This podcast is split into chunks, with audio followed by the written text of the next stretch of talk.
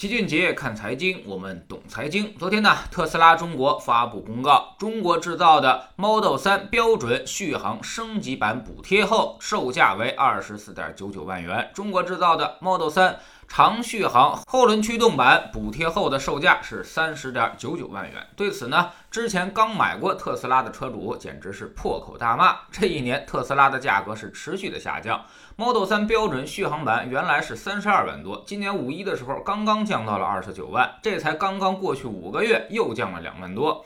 也就是说，你的车可能连一年都没有开到，就已经亏掉了七万块钱，降幅已经达到了百分之二十，这让老车主简直是十分的不爽。今年电动车的销量还是很好的，光八月份就卖掉了七点七万辆，而其中呢，销售冠军就是特斯拉，他们一家就卖掉了一万一千五百四十二辆。特斯拉降价是希望拿到更多的市场份额，同时也对其他的品牌造成持续性的压迫。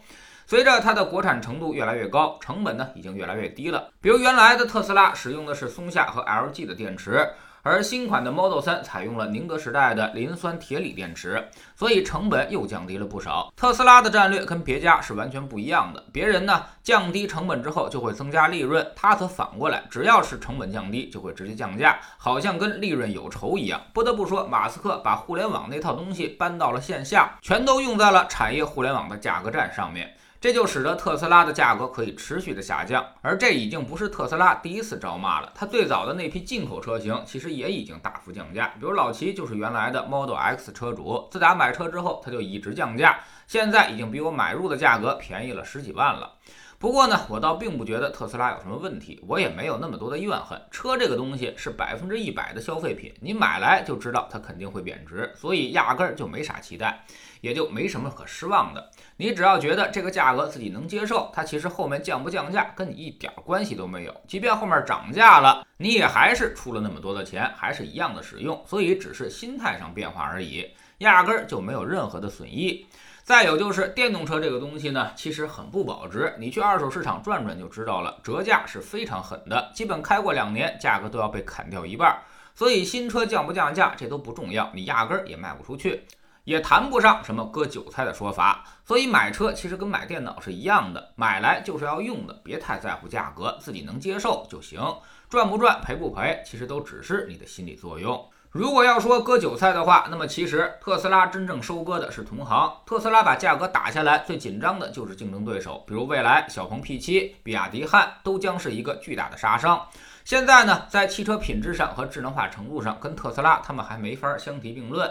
就比如智能辅助驾驶和操控感受，还是明显特斯拉要更好一些。现如今价格上也已经失去优势，那么后面的销量可能会受到明显的影响。未来老齐可以大胆预测，特斯拉 Model 3可能还会降价百分之二十左右，直接干到二十万以内是非常有可能的。那么咱们这些国产品牌该怎么应对呢？这个真得好好考虑一下了。有人说这个得管管，不能让老美吊打我们的国产品牌，得保护国内的产业互联网经济。但老齐其实并不赞同这个观点，主要呢有这么几点：第一，汽车工业我们就是这个思路，保护了若干年，结果你发现马路上已经快没有自主品牌的车了，你越是保护它的竞争力就越差，最后连发动机都搞不好了。反而真刀真枪的跟老外 PK 了多年的电器、电子、互联网这些行业，杀出了一大批的伟大企业，在直接竞争中还取得了优势。所以保护没有未来，越保护你就会越落后。之前电动车其实我们也保护过，给过很高的补贴，结果很多企业做个老年代步车出来，都敢说自己是新能源。第二呢，就是特斯拉已经并不能够完全代表老美的产业了，它把厂子已经搬到了上海，年底就将实现百分之百的国产化，所以它的品牌是美国的，但也是拉动了我们自己的产业链，让一系列的企业都得到了发展壮大。而这些企业做强做大呢，以后会对我们发展自己的电动车是非常有帮助的。即便这一波国产品牌不行，那么第二波、第三波也一定会成。比如当年苹果把产业链放到了中国，当年也杀死了一大波的功能机企业。但是后来从小米开始，华为、OPPO、vivo 一众的中国企业凭借这个产业链开始崛起。现在在手机上，我们其实已经不输苹果、三星这些国际大厂了，甚至三星都已经被干趴下了。我们靠的其实就是完备的产业链这个内功。第三呢，就是人工智能，最关键的其实是数据。特斯拉在中国卖的越多，那么产生的中国数据就会越多。这对于整个自动驾驶的发展将有极大的助推力。即便技术是美国的，但是应用场景却在咱们这儿。那么对于咱们这边的人工智能发展将起到至关重要的作用。第四呢，就是产业链能赚钱，而特斯拉不赚钱，拉动的还是国内的消费。这其实已经跟活雷锋差不了多少了。所以，我们乐于看到这样一只鲶鱼在搅动我们的市场，让其他的企业都打起精神来。否则，再像之前那样自娱自乐的骗补贴，那么电动车产业也肯定是搞不起来的。在知识星球齐俊杰的粉丝群里，我们昨天呢重新为大家梳理了一下定投的知识和方法。为什么我们曾经非常鼓励大家去做定投，但是到了二零一九年开始，这个思路就转变了，让大家止盈转配置。后来呢，还坚决反对大家去做定投。定投可不是一针就好，包治百病，搞错了一样会损失惨重。而绝大多数人从销售那里学来的定投知识，其实呢都是错的。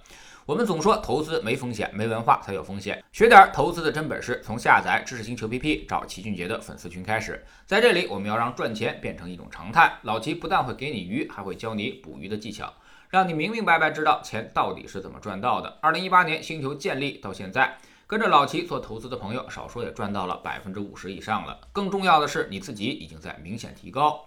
知识星球老齐的读书圈里，昨天呢，我们为您带来高瓴资本创始人张磊的新书《价值》。张磊这个人是很神奇的，小学学习成绩可谓是糟糕透顶，差点连初中都没考上。但是后来找到了学习的意义所在，又变成了驻马店的高考状元，然后上人大出国留学找工作。老外一度认为他脑子是不是有病，但是后来终于遇到了自己一生的贵人，一下就帮他打通了投资上的任督二脉。知识星球找老齐的读书圈，每天十分钟语音，一年为您带来五十本财经类书籍的精读和精讲。现在加入之前讲过的一百七十多本书，您全都可以收听收看。算下来，每本语音书呢才不到一块五毛钱，每天只要坚持一点点，几年之后您将产生巨大的改变。读书圈和粉丝群都独立运营，也单独付费，千万不要走错了。苹果用户请到老齐的读书圈同名公众号，扫描二维码加入，三天之内不满意全额退款，可以过来体验一下。